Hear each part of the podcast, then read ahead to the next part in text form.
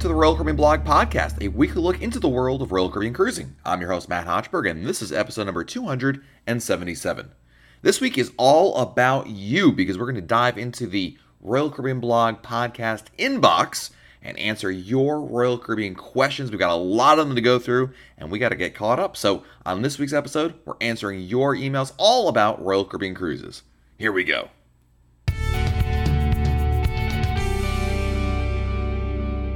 As many of you know, last week we were on board Symphony of the Seas and we recorded an episode live on there, which was kind of fun and cool. But at the same time, we also didn't re- include any listener emails in that episode, so I felt kind of bad. And so this week, we're going to be answering your emails. You can always send me your emails by sending them to Matt, M A T T, at RoyalCaribbeanBlog.com. I'm going to see how many emails we get through on this episode. Perhaps I'll set a new personal record for how many we get to. But let's begin with uh, some emails here. Our first one is from Brian Madras, who writes Hi, Matt. I have a couple questions. Me and my family are going on our first cruise ever. We're doing a five night Western Caribbean cruise on Jewel of the Seas in January. We're leaving out of Port Miami. I've already done the online check in at the 90 day mark and I have our set sail pass. First question I printed out our set sail pass and the cruise contract, but I did not see anywhere to print off luggage tags. It gave me an example of what the luggage tag looks like, but I could not find where to get them. Hmm. I'm wondering, Brian, if you're do you have like is the luggage tag you're looking at like the the real luggage tag? Like, does it show you on there like you know what deck you're on, have your name? I may not have your name, but it'll have your stateroom number. If so, that is your luggage tag, and the, what you have to do, Brian, is just print out multiple copies of that. If nothing else, Brian, after you complete online checking, just go back to the Royal Caribbean website, log in. You'll see an option to print luggage tags on there, and basically you just print as many copies as you need. Uh, their Royal Caribbean's luggage tags are printable. Back in the day, they used to be, give, actually give you some. They come in the mail, but it just doesn't make any sense now. So basically, all you do is you print them out, fold them up. It's kind of like your own little origami project, and then you staple them on the end.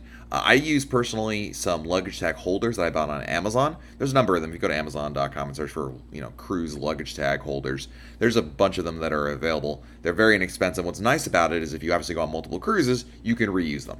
And they also the idea, by the way, why you'd want to use that besides you know utility is uh, of course the idea that it protects them from being ripped off. I don't think it's realistically it's you're fine without them. Trust me, I've gone on many cruises without them, but since I cruise fairly often, I decided you know what, probably should invest in one. Brian's second question is nowhere online during check-in process did tell us where to go. How do we know which terminal to go to? P.S. We have all your blogs; they've been very helpful for us first-time cruisers.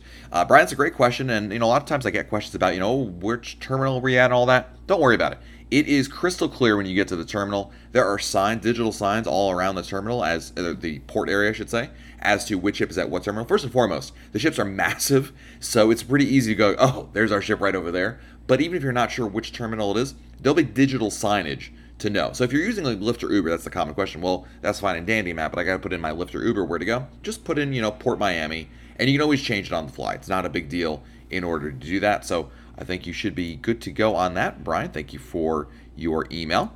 Our next email is from Lucaritz. Is there a list of drinks available on their refreshment package? Any recommendations? Also, are there freestyle Coke machines on Adventure of the Seas? What are some must-dos on Adventure of the Seas? Going to Cozumel, uh, Costa Maya, and Georgetown. Any info help? Thanks. I love this email.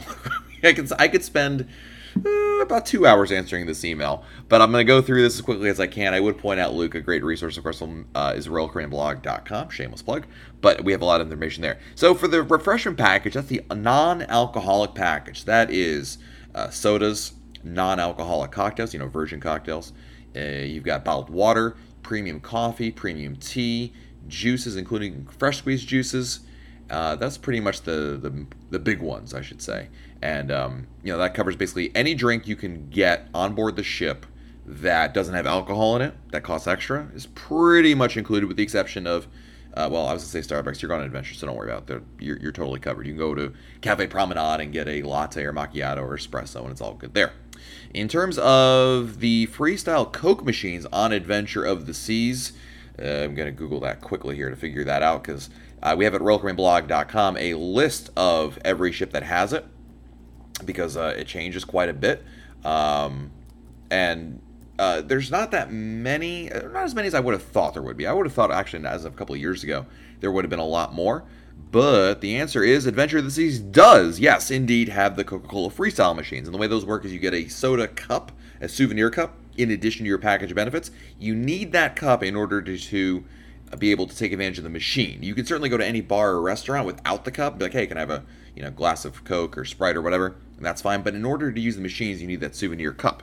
In terms of uh, must do's on Adventure of the Seas, definitely go do Sail Away on the helipad. The helipad is on.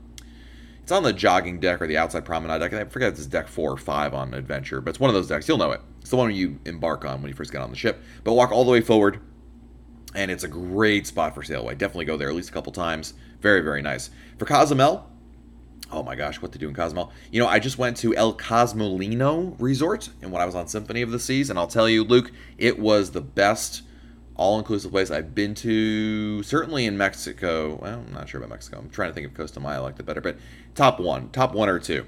In Costa Maya, I always go to Maya Chan, M-A-Y-A-C-H-A-N.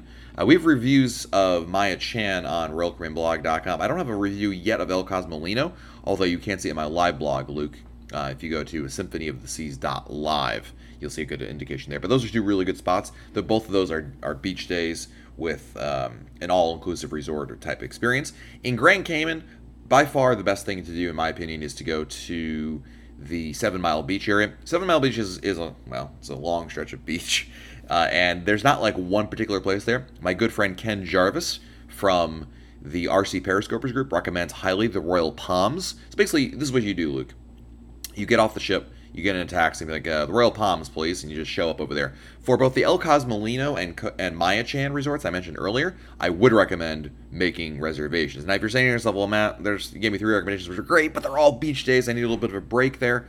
I would tell you then Cozumel, you should change it up. Well, you could either change it up in either Grand Cayman or Cozumel. I think Costa Maya you stick with the, the beach day, but in Cozumel you could go downtown. You could go see some Mayan ruins there's a little more variety of things to do there. Grand Cayman, you could go. There's a I, I consider kind of a tourist trap. The you know, there's a place called Hell. You can go there. Since I went to Hell and take a photo, and then there's a there's there's a, a baby turtle farm thing which people go to.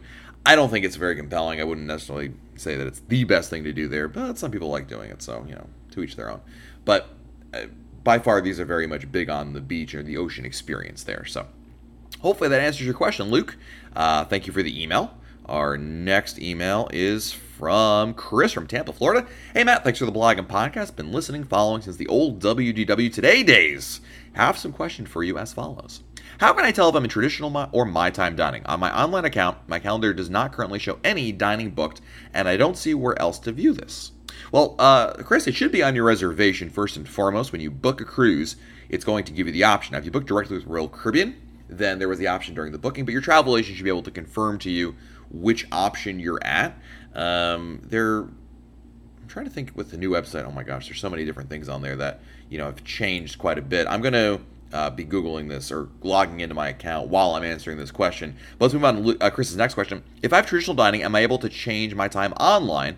I cannot locate it anywhere. No. If you for dining times, if you have my time or traditional, you need to either call into Royal Caribbean if you booked it directly, or if you use the travel agent, your travel agent can do that. So if you're booked in late dining, right, for traditional, and you want to change the my time or early dining traditional, you need to call in or you know do what I mentioned earlier about the the travel agent. That would be the uh, the the next thing to do there. Uh, Chris's next question: Linking reservations. I'm cruising with my family members in three other staterooms under different uh, confirmations.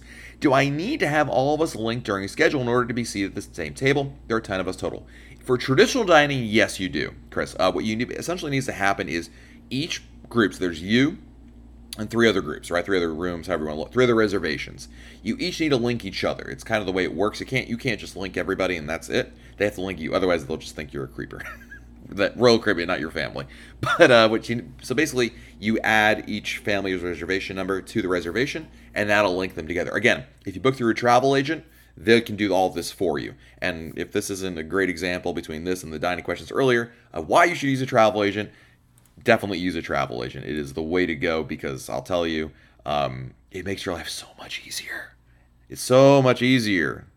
Um, I'm just checking to see if I can find the uh, the dining times for my uh, to answer the other question here, but we're going to keep. Uh, Chris got a couple more questions. If we're doing specialty dining like chops, is there still a chance of being seated with other table mates, or will we only be seated with our party? With the exception of Izumi Hibachi, you will not be seated with other guests at specialty dining. Uh, there is no specialty restaurant that I can think of in which that occurs, with the exception of Izumi Hibachi, because of course Izumi Hibachi, if you've ever been to like a Benihana or something like that, is a communal experience. You're sitting around a table. Now, granted, if all ten of you booked it, you might not be sitting with other people. But if it was just you know you and your spouse or you know a couple people, yeah, more than likely you'll be sitting next to other people there. And Chris's last question is: Are there any specialty restaurants that are hard to get into that need to book ahead of time? Oh yes. Uh, did, I'm not sure if you mentioned on here which ship you're going on, but definitely Izumi Hibachi is the hardest reservation to get. It's not available in any dining packages anyway, so you may as well book it ahead of time regardless. But if you want to do Izumi Hibachi, book that as soon as you can because it will sell out. And in many cases, actually sells out before the sailing get on board the ship. So uh, book that as soon as you can. Other than that, formal night and holidays are when specialty dining sees the most business. Certainly the first formal night, night two of your cruise, and if you're sailing over a holiday like a Thanksgiving, uh, I remember we went Cinco de Mayo on Navigator of the Seas. Not exactly a major holiday, but man, Sabor was slammed over there. It was crazy. Um, I'm looking at my some couple of reservations about what time. I don't see it on here. Maybe somebody's yelling at their phone right now. I'm like, Matt, it's right over here. Just look. But uh, I don't see the option there. But anyway, regarding the you know which dining location or seating option you have, I mean, one a if you don't see my time dining options in the cruise planner, then you probably don't have my time dining. But again, call your travel agent or Royal Caribbean directly, and they can certainly confirm it for you. If not, uh, change it. So. Thank you for the email. Great message. Uh, let's keep things going with an email from uh, Kelly, who writes Hey, Matt, how are you? I'm well, Kelly. Thank you. I have a couple more questions for you. Going on Anthem of the Seas this coming February with my parents. My mom can't drink regular milk, and I was wondering if there's almond milk on the ship if she asks for it. I know they can take care of many different dietary needs, but did not know if they had that on board or if she needs to bring her own. And if so, how does she go about doing so? I believe they do offer almond milk. I don't know about like soy milk or something like that. I know Starbucks offers it, but that's obviously Starbucks. You're asking about like you know the main dining room. I think you're gonna have the option there. Yeah, that should not be a problem it's certainly if you want to bring your own, you're more than happy to. Maybe there's a particular brand she likes or anything like that. Uh, there's no just put in your carry-on luggage, not your check luggage, the carry-on luggage. You should be all set. But I'm pretty sure that's included. And question number, and of course, if I'm wrong here, guys, please send me an email uh, or post in our show notes at royalcaribbeanblog.com on this week's episode to let Kelly know what your experience has been. And also, Kelly says, Do you know if the photo package ever goes down from 249, $249, that is? Is that something that ever goes on sale? I log in every day and cannot see it on sale once. Thanks for your knowledge and wonderful podcast as always, and love the Friday YouTube podcast now. I try to get in live when I can. Awesome, Kelly. Thank you. Um, the photo packages have different pricing. I'll tell you that in general, in my experience, it is cheaper still online before the cruise than on board the ship. But I, to your point, I can't recall actually a recent time in which, you know, photo packages have specifically gone on sale. I think they kind of operate on their own little business. But I'll tell you this, Kelly, if you want to get a photo package, purchase it before your cruise. I, I have little doubt in my mind that it is a better value um, when you book it before the cruise rather than waiting on board. When you get on board, there's different options that are available. But I think if you're going to get the photo package, you know, you're, you're good to go. And I also point out, Kelly, that if you buy the photo package today on the cruise planner site and it goes down tomorrow or next week or anytime before your cruise, you can always cancel and rebook. So you really have nothing to lose by booking it other than just, you know, floating that money there. But I think it's actually to your advantage. So book it now and then you always have the option of canceling and rebooking if that price does drop. It's a good little, uh, it makes me feel better about those online purchases as well. Next is an email from Jordan Brass from Ann Arbor, Michigan, who has a question regarding the dining on Allure this season. My wife and I are going on a cruise in May. We have rooms booked separately between our families and I. Looking, uh, I'm looking to see if it's possible to get one reservation together for my time dining between all of our rooms. Great work with the podcast. I'm looking forward to hearing back from you. Absolutely, Jordan. What you should be able to do is uh, when you go on the Cruise Planner website, when it's just like booking a dining, especially dining reservation. They'll ask you, you know, how many in your party. You'll put in, I don't know, however many in your party, six, eight, you know, twelve, and then it'll ask for last names and reservation numbers, and then you can make those kind of reservations. Alternatively, you could wait to get on board the ship, Jordan, and maybe a little simpler for you. You're going to need their stateroom numbers at that point, but uh, yeah, you're able to with my time dining certainly get other people to sit with you. It's just like you know, my recommendation is to do it before the cruise anyway. So to go on the cruise planner website you need their last name and their reservation number, and then you can add them to a reservation. Uh, my time dining booking is, like I said, pretty much the same as specialty dining, so uh, pretty simple, I think. Jordan, thank you for the email. We shall go to our next email, which is Eric. Uh, Eric. Eric Clemens, a proud, by the way, he notes here, proud Royal Caribbean blog insider. Thank you, Eric. And of course, anybody can become an insider by going to royalcaribbeanblog.com slash support. Uh, thank you for the shameless plug, Eric. All right, Eric writes, I know it's a matter of personal comfort and preference. I tend to hear diametrically opposed views when it comes to whether or not to purchase trip insurance for any Royal Caribbean cruise. I don't know if there's any or if there's enough material for a podcast on the subject, uh, but I have never heard, have had it before now and have two cruises planned in 2019 that will begin or end in Europe. With that said, I wonder how you approach the trip insurance idea. If you buy it, do you buy it through Royal Caribbean or seek an outside company? Uh, there seem to be thousands of them. What are the most important categories to cover for yourself and your family? Medical emergency evacuation, trip interruption. Very curious about your opinions on an experienced Royal Caribbean Diamond Pluser or others. Thanks in advance. I enjoy every moment of your podcast and information. Eric, thank you for the email. I'll tell you, dude, I used to never, ever, ever buy trip insurance. There were many, many, many years we went without ever buying it. I just, I thought, I thought to myself, uh, I'm, the rationale was, well, I don't think I really need it. I think it's a waste of money in the sense that I'll probably never need it. Um, you know, I almost went in with a what could possibly go wrong kind of mentality, but really and truly, I just didn't think it was something I needed to worry about. And as we got a little older and we started having kids, that situation changed. And we had an incident on board a ship in which, you know, without getting into too many details, I literally sat in the Diamond Lounge thinking, hmm, do I want to treat the situation and pay money for it out of pocket because I don't have insurance? or do I want to run the run the risk that everything will be okay or not, you know, and then you have to pay even more later? And at that point, I said to myself, I, I just don't want to have that kind of conversation anymore, and it's worth it for me to get travel insurance I tell people all the time travel insurance is something that not everybody needs, but you should everybody should at least consider. And it's basically about risk tolerance, you know? If you're going on a three night cruise uh, and you're relatively young or and or without any health risks, do you need travel insurance? Probably not. I mean, let's be honest. I mean, you know, there's not a whole lot that's out there. You know, travel, you know, all insurance is nice to have if you ever need it, right? It, most of the time you get insurance, just like your car insurance, your homeowner's insurance. Every month you pay it. do you use it every month? No, of course not, right? You barely ever use it. But you need it because if you ever needed it, boy, is it great to have, right? Just like think of it like flood insurance. You know, it's if you ever need it, it's great to have, but more often than not, you're probably paying a lot of money for just for nothing. That's how insurance works. Uh, and I'll tell you, for travel insurance, uh, it really depends on your risk tolerance and what kind of things are going on in your life. You know, do you have young children who are susceptible to getting sick, or do you have more than likely falling off something and breaking their arm. You know, do you do you have are you traveling with with do you have dependent care? You know, are, do you have a maybe an older family member at home who could potentially get sick, and then you have to watch them and cancel the cruise at the last minute? These are the kind of things that can happen to you. So I think it really depends on your situation, and that's why there is no definitive one answer. Like yes everybody should get it or no everybody should not get it.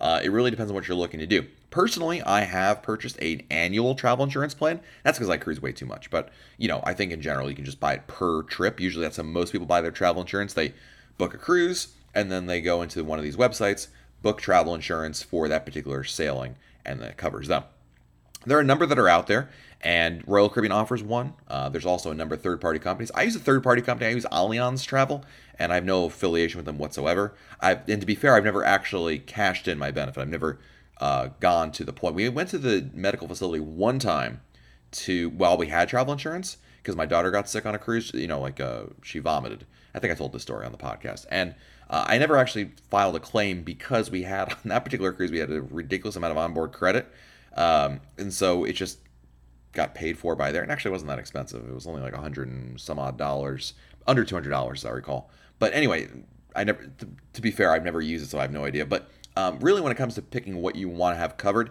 it depends again what you want. You got to think worst case scenario and what you're comfortable with.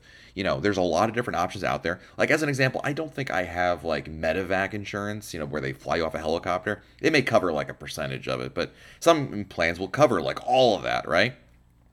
that to me is like a yeah, that would be nice to have it, but I really don't think it's ever going to happen, or at least I think there's a low chance of that happening. Now that I just jinxed myself, but you know, it depends on what you're looking to do. There's some people. Most common question about travel insurance is: Are you going to get one that essentially allows you to cancel for any reason? Most travel insurance plans have a. You have to read the policy first and foremost. No matter which one you look at, read the policy to understand when it kicks in. Classic example: You're cruising over summer or fall. Hurricane is coming around. When can you cancel the cruise and get your money back? Because most people think, oh, it covers in, you know, I've got travel insurance. I, I see a storm a week out. I can cancel my cruise and, you know, I don't have to risk that, right? But most travel insurance plans say, will say no. If Royal Caribbean is still offering the cruise, no matter what the itinerary is, no matter how it's changed or anything like that, you got to go. It's not that option. But there is an option called cancel for any reason, uh, which essentially some plans offer this, which re- says you can cancel for any reason. You can say, uh, you know, I, I stubbed my toe, there's a hurricane, um, I don't feel like going anymore. And these are ones where it's kind of like you pay a, a, a, a portion of the money. Uh, I forget what the word I'm looking for is. Not stipend, but you know, you pay a, a, certain down payment, if you will, and then you can cancel and get the rest of the money back. Um, again, depends on personal preference and what you're looking to do. So I would look, but the bottom line is with any travel insurance plan, read the policy, understand exactly when it kicks in. Because I think people assume that it kicks in, you know, for certain things. Like, you know, obviously if the cruise is canceled, right? If Royal Caribbean says, I'm sorry, guys, cruise is canceled, Moose should have told you, okay, that's a different story. You can't go there anymore, right? Then the travel insurance would cover like all those kinds of things. But of course, Royal Caribbean will refund your money anyway. But uh, you know, if if you decide, oh, I don't really want to go because of X, Y, Z, make sure those are covered in there, and don't feel don't be afraid to call in and ask exactly. Give them scenarios. Be like, what happens if this happens? What if this happens? You know, and get definitive answers. So. All right, great question. Let's go to another email. Our next email is from Melody from Houston, Texas. My husband and I are going on our first cruise ever with Royal Caribbean on Adventure of the Seas to the Eastern Caribbean. We're so excited, but would love to hear any tips or advice you have with this particular cruise or ship. Uh, also, have some specific questions. Number one, at the casino, can you play with cash or only casino credit? Actually, believe it or not, Melody, it's cash only. You cannot use your you can't use credit. That being said, Melody, you could of course um, get money back against your stateroom account. So you could charge a, you know, you say, oh, can I, you go to the cashier, ask for, you know, $500 and they'll charge it to your room and then you get $500 cash. There's a small fee associated with that, but um, that is not, but it's cash only in the casino, which is obviously uh, ironic because the rest of the ship is all, is not cash. Uh, number two, are there activities on the ship that we must take part in? Uh, I'm wondering if you're asking like as in must do or like you're the only activity you're obliged to do, of course, is muster drill. Um, if you're asking like what you know what's the minimum, muster drill is on day one of the cruise. It is a safety drill. You'll trust me, they're gonna let you know about it. You'll have no problem finding it. It lasts about 30, 45 minutes. It's not a big deal. Everyone everyone complains about it. Certainly I do, but it's it's over. You know, it's, it's over very quickly, and then you're out. Beyond that, nope, you don't have to do anything. You can sit in your room all day if you want. Number three, what is your advice for keeping clothes as wrinkle free as possible with no irons or steamers allowed? I am a believer in the roll your clothes method. I know that everybody believes in it, um, but I use that. I will also tell you that if you have wrinkles, you can use uh, Downy has a wrinkle release spray that has varying degrees of success. You can put your clothes in your in your bathroom and turn the shower on, not getting your clothes wet obviously, but to you know steam them that way. And if all else fails, if you got a suit or a dress that you really want to look nice and none of these options are plausible or reasonable or not working, you can always have them pressed. Uh, this is a service that Royal Caribbean offers. It is much cheaper than dry cleaning, but it will, you know, iron your clothes for you, and I think it's not bad. I think it works pretty well, and it's not terribly expensive. It's fine for, you know, a suit or a dress, not necessarily for every clothes and you know every item of clothes you own. Number four, any advice on what to do in San Juan, Puerto Rico that is not a paid excursion? We were wanting to walk around and sightsee ourselves. Absolutely. In fact, Melody, I'm gonna tell you that's the number one thing I recommend. Here's what you want to do, Melody. When you get on the when you get to San Juan, you want to go first and foremost. You want to go all the way to the top of the of San Juan. San Juan, I should mention, is is built. Old San Juan is on a hill, and your cruise ship docks at the bottom of the hill. With uh, the, and then of course there's the top of the hill, and at the top of the hill you have the old Spanish forts, uh, San Cristobal and El Morro. My recommendation is go to those first. Uh, there's actually a complimentary shuttle available that the that old San Juan runs and you pick it up right at the cruise port. It just takes you straight up to the top of that that hill where the forts are, drops you off there. Go see the forts, and then start walking down. It's just get lost, explore. Because the best part of Old San Juan is if you ever get lost, you say, I, I have no idea where I am. I'm somewhere in Old San Juan, but no clue where I am anymore. Just start walking downhill. You'll run into the cruise ship. You will literally run into the harbor and the cruise ship. So easy peasy. It's a great city to walk around in, and that's no paid excursion. There's so many great things uh, to do there. It's we have a lot of stuff at RoyalCaribbeanBlog.com. Melody. If you search for Old San Juan, you'll find some good resources and things I've done over the years. Love it. And lastly, do you recommend prepaying gratuities? I do actually. You know why I like that doing Melody? Simply because it helps break up the total cost of your cruise. Um, I don't like having a huge SeaPass account bill at the end of my cruise. It's like it's, it's always like a I'm, I'm covering my eyes and peeking through to my fingers like oh god how bad is it? I hate that. So anything I can prepay, I definitely do so. Moreover, by prepaying your gratuities, you also guard against an increase in gratuities about once a year or two. Uh, there's not really a pattern to it, but every so often Royal Caribbean will increase automatic gratuities. But if you prepay them, you'll lock in the old price. So that's pretty much uh, what you need to know for that one. That should keep you covered there, Melody. So thank you so much for that email. Keep things rolling here. A lot of great questions all over the place. Uh, from Lee Jackson from Newark on Trent, England. My wife and I uh, have recently booked our first cruise, our honeymoon cruise, next year on Anthem of the Seas, nine nights in Bermuda and the Caribbean, departing May 23rd, 2019. Very excited and really enjoying your useful tips. Two main questions. Number one, which port would you recommend doing North Star in? Kings Wharf, Philipsburg, San Juan, or Labadee, or Cape Liberty? I do Cape Liberty. New York City? Are you kidding? If it's a clear day, Cape Liberty is the way to go. Uh, if I had to pick between the other ports, uh, San Juan. San Juan, uh, maybe even Bermuda, Kings Wharf wouldn't be too bad, but San Juan, Puerto Rico. Number two, which have uh, we have booked my time dining, but I'm wondering if we will miss out from not having the same wait staff each night, as I feel that would be a nice part of the cruise experience. Would love to hear your thoughts. I would agree with you on that, uh, Lee. I look, I'm gonna be perfectly fair. Uh, I only do traditional dining. I'm an old school cruiser like that, so I'm biased. And there will be plenty of people here will tell you it's fine. In fact, they will probably also tell you that you can request the same wait staff every night. You can tell them, oh, you know, if you go on night one and you really like your wait staff, you can ask for them again. You may wait, you know, a couple minutes later for them, but you can certainly still do that. I just like it. It's simpler. Traditional dining, it you don't have to worry about you know the not having the same wait staff every night uh, because you will have the same one.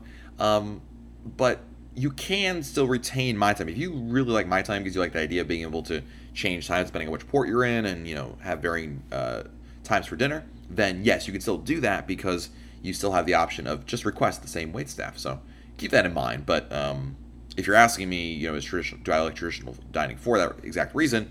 The answer is absolutely yes. And uh, last question was only other concern is around dining show times and whether we should pre-book or to see We Will Rock You, etc., and whether a fixed dining time would make it more problematic. Actually, traditional dining is easier to see the shows because the show schedule is planned around traditional dining. There'll be, as an example, a show like We Will Rock You will have probably two show times. And if you look at the times, you look at traditional dining, they're basically opposite of that. So basically, of the two show times, they're set up so that each traditional dinner time can see the show. But if your dinner is at 7:30 or 7 o'clock, which is right that smack dab in the middle, it may or may not present a challenge to see one or two of those shows. It depends. Uh, I would tell you that if you really want to see the shows, um, it certainly is easier with traditional dining, but it's not a problem. It's not to say that anyone who's ever done my time has never seen a show. That would obviously not be accurate at all. And they do show a lot of these uh, shows not only mul- they'll show multiple times. In fact, you may find an instance where one of the shows like We Will Rock You was shown in the afternoon one day. So you do have the opportunity, but just you need to pay a little closer attention to those show times to make sure you're not missing out on anything because it's not shown every day of the cruise, obviously. So you want to make sure you're not missing those shows. Um, hopefully that answers that question there. Uh, let's move on to our next email, which is from uh, Anthony, who writes Dear Matt, I listened to your Crown and Anchor Society analysis podcast on my way back into work. You mentioned that once you reach platinum level after gold, you were able to get a discount on reserving balcony staterooms and above. My question is Does the amount of the discount you receive on the reservation balcony and above increase at all as you progress through the levels from platinum to emerald to diamond, to diamond plus? Yes, it does, Anthony. Yes, you get more as you move up. So uh, it definitely behooves you to keep moving up and get well, it's the behoove you, but yeah, you do get more for as you move up in Crown and Anchor. And question number two In the podcast, you describe the benefits of each level, which are preloaded on your SeaPass card, like buy one drink, get 50% off the next one, etc. My question is Do you have to alert the bartender wait staff to these preloaded coupons, or are they just recognized by the computer system? I have in the past ordered a glass of wine with dinner, forgetting about the coupon on my SeaPass, and if I ordered a second glass, the waiter advised me the charge was half because of the preloaded coupon.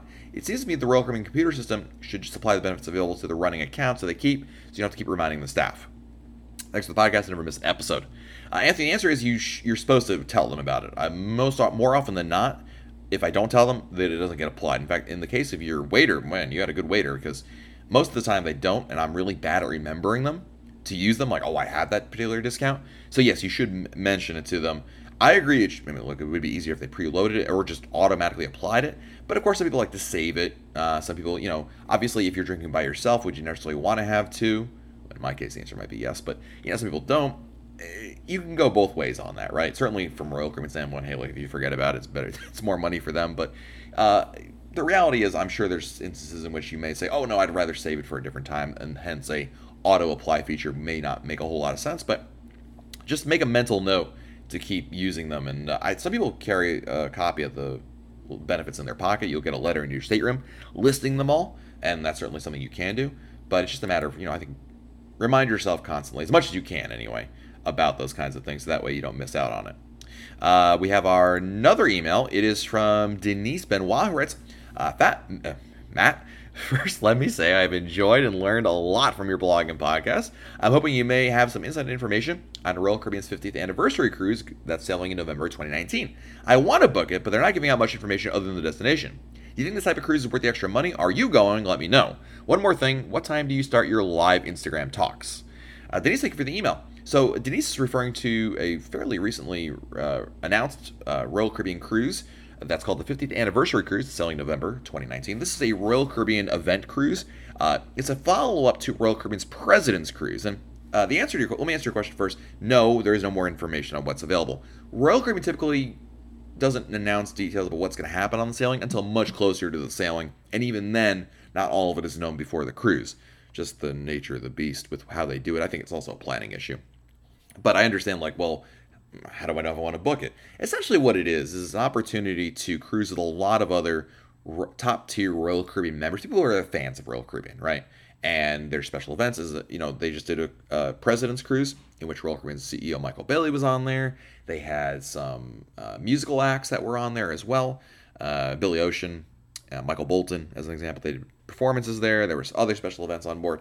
It's kind of like Denise, if you really like Royal Caribbean a lot, and I'm guessing by the virtue of the fact you're sending me an email about Royal Caribbean on a Royal Caribbean blog podcast, you may fit that bill. Perhaps it's a fun opportunity. Maybe you'd like to be able to meet other passionate Royal Caribbean cruisers. Then it could be for you. But if you want to know all the information beforehand, it's not going to happen. Certainly not until you get much closer to the sale date, and then by that point, maybe the price is going up. So, do I think it's worth the extra money? Eh, it depends on again.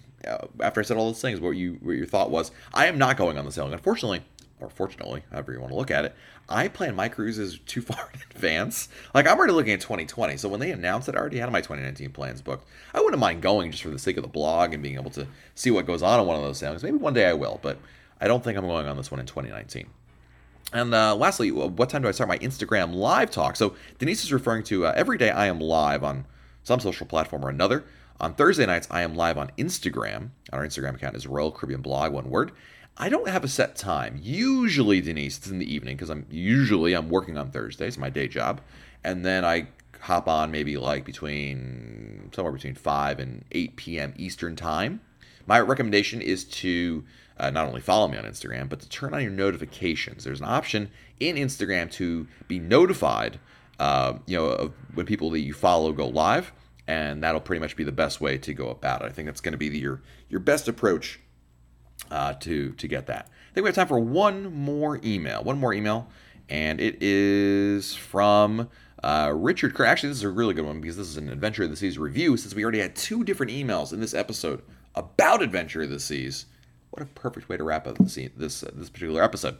And this is from Rich K of Louisville, Kentucky. My family and I just got back from my six night adventure of the sea sailing uh, that Michael Poole I blogged from, and I thought I'd give you a different perspective. But let me start by saying thank you. I was so much more prepared for this trip thanks to your podcast and postings. This is my fourth cruise and third on Royal Caribbean. Our previous sailings were with Sovereign of the Seas and Majesty, so we were excited to get on one of the larger ships. We stayed in a balcony room on deck 7, just forward of the front elevators. It was a nice size for two adults and an eight year old. We never felt cramped, but all three of us uh, whacked our head on the Pullman beds at least one time or another. It was right over my head, the head of our bed. My only real criticism with the room was the balcony itself. It's more of an alcove than a balcony, which is great for privacy. Not so much for enjoying the view or sea breeze as you tra- as you travel along. You had to be right up on the rail to see much or feel any breeze at all. It always felt hot and stuffy on the balcony, even at night. I don't know if this is because of the ship's design or my cabin's location. I actually preferred sitting on one of the top decks on the ship instead of my balcony Given my experience, I would be hesitant to spring for a balcony room of this ship again. I'm gonna stop uh, Rich for a second here. I had the same experience on Explorer of the Seas. It is the design of the ship, Rich. The those how do I explain it? The the dividers between the balconies are like solid metal, and it like Rich said, it's like an alcove. It kind of creates a, a a barrier to laterally anyway.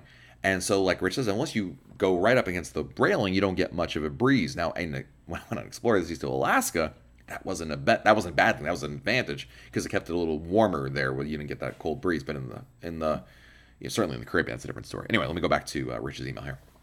Rich writes, food overall was decent. We ate the main dining room only once for dinner. Service was good, but only, the food only fair. I had prime rib, and the wife had a uh, new New York strip. Uh, both were dry and bland. Uh, the rest of the trip, we ate at the Windjammer or Cafe Promenade. It was just easier with an eight year old to hit the buffet, and it didn't take two hours. Windjammer had a good selection, and we were generally happy with the quality. The Mexican and Greek themed nights were especially tasty. The food at Cafe Promenade did not disappoint either. I can also rate the pizza quality has improved since my last sailing. The downside of that is there was never enough. I always had to wait four or five pe- four or five. I always had to wait four or five for one to come out of the oven. Everyone, everything else was readily available and quite good. My son really enjoyed Adventure Ocean on Majesty last year, but not as much on Adventure. The check-in process was very chaotic the first two days, but smoothed out as everyone got registered and learned the process. On this sailing, they combined the 6 to 11 year olds in one area, which made for uh, an odd mix of kids. Last year, my son always wanted to go every session and stay the whole time. This year, he skipped when he could because he never wanted to stay more than two hours. The room always seemed crowded and very loud. I think it wore on him. Although he never complained about going and didn't make a friend, it just wasn't the same experience we had last year. I get the Adventure Ocean experience is going to be very different on every sailing, and this time wasn't as much fun as last. Hopefully, next time will be better. Uh, I'll agree with Michael that the show times, or the shows on the ship, rather, were just okay. My wife and I enjoyed them, but probably won't remember them a year from now. The real highlights for us on this cruise were the excursions. All were Royal Caribbean excursions. We did Stingray City at Grand Cayman, Beach Break and Lunch at Costa Maya, and Dolphin Push Pull Swim at Chankanaab in Cozumel. We really enjoyed all of them. I had great guides and service. The pictures of the of the pictures the tour operators offered were pricey, but pretty much got you. For what was our first and maybe only encounter with dolphins and stingrays, I ponied up the big bucks and did not regret it. Memories for a lifetime. I will echo the sentiment I've heard previously that Costa Maya Beach is not that great. If you want a beach day on this itinerary, you'll enjoy the beach and ocean more at other ports. Chankanaab was nice and clean with lots to see and do, a great option if you have kids. To close out my review, my wife and I both agreed that our experience on adventure was underwhelming when compared to our previous cruises, despite being on a superior ship. This wasn't any one thing that brought us to this conclusion, just a lot of little annoyances that ended up detracting from the onboard experience as a whole. And honestly, that's all there that's all they were was annoyances, minor inconveniences. Nothing I needed a crew member to fix. It was a good vacation, but a few little things could have made it more enjoyable. One of the bright spots was our cabin attendant Norma. She was wonderful, so warm and friendly, took care of anything I needed. I made sure to recognize her in the post cruise survey. She's an asset to the ship, and I hope they recognize her for it. Wow, Rich, thank you so much for the email. This is great, and I'll tell you that I think a lot of what you said there made sense. I don't think you. I'm sometimes I read emails, it's like, wow, this person's. we don't see eye to eye on this. Uh, I'm going to go to the Adventure Ocean part there, and I actually agree. I it is a pet peeve of mine when they combine Adventure Ocean. They do that a lot. There's three groups. There's uh, Aquanauts, uh, Explorers, and Voyagers. And Aquanauts three to five, uh, Explorers is six to eight, and Voyagers nine to eleven. And the idea is they break them up for age reasons. That way, the programming is age specific. But in some cases, if you're going on a sailing in which there are not a lot of children, they may combine groups. And the most common combination is explorers and voyagers. So from 6 to 11 years old.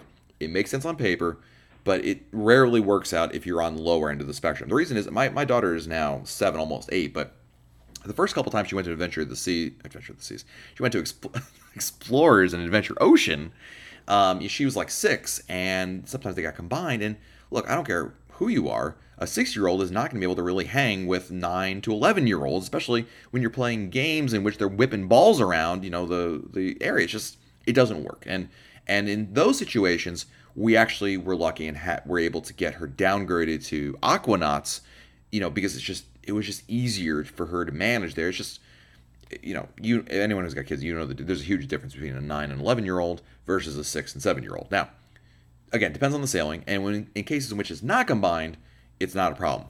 My recommendation is you should at least, if they are doing that, and they may tell you that in advance, let the staff know. Say, hey, look, you know, this. Let them know I'm concerned about it. You know, give them. I think uh, Rich did exactly what you should do. His son went in there, gave it a good try, right? Didn't quite work out, but I'm hoping the next one won't be that quite that uh, way. And I would, I will also tell you, by the way, if you're listening to this, like, oh my gosh, what if they combine? It's the end of the world. No, it's not. You can have a great time. In subsequent years, my daughter's gotten used to it, and she's been in situations where they get combined. Has not been a problem. Like Rich said, it depends on the sailing. Every sailing is a different grouping.